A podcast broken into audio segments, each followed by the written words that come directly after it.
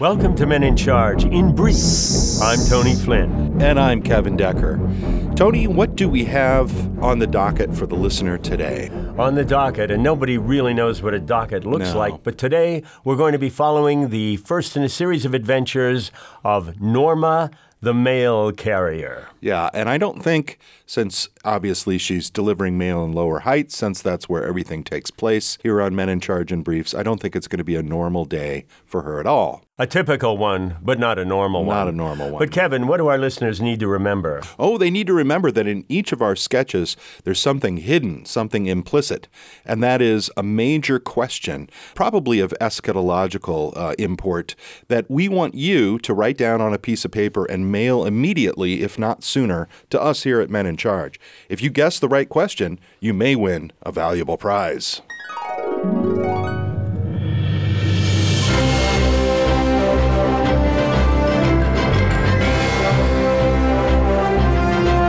Listener, have you ever wondered about the daily life of the women and men who deliver your mail every day? No, I haven't. Now stop following me.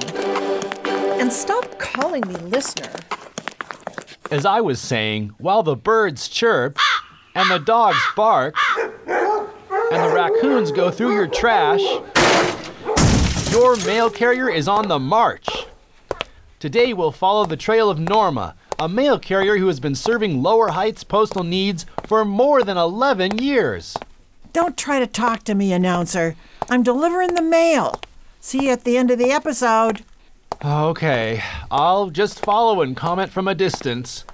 Norma is now approaching the mailbox of Old Man Fester, where he waits for her every day at this time.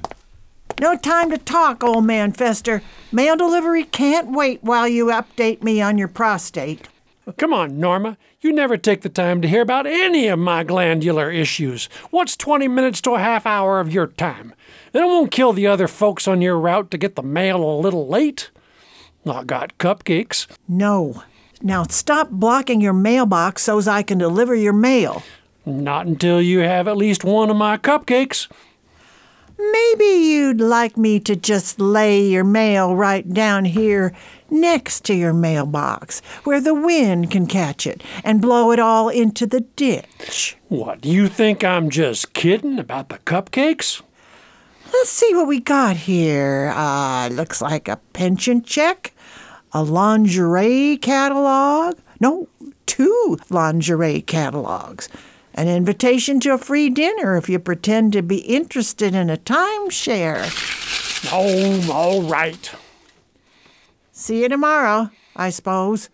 But stay inside if you're not feeling up to pulling your cupcake deal again. Damn it, Norma! These are just bills! And there's only one lingerie catalog. Mr. Fester! Mr. Fester! Did Norma stop to chat this time? Did she take one of your cupcakes? What the heck do you want, announcer? I got no time to talk. And no, she didn't. That's all the time we have now for Norma the Mail Carrier.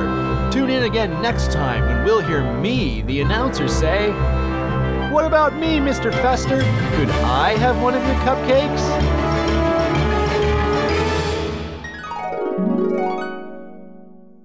Well, Tony, having internalized Norma the Mail Carrier, Volume 1, did anybody guess the question correctly? Uh, well, you tell me what you think. A fellow named Jim Flipper wrote in from uh, Providence, Rhode Island to ask Do you give out the phone numbers of your fictional characters? Well, you lost me at Providence, Rhode Island. Obviously.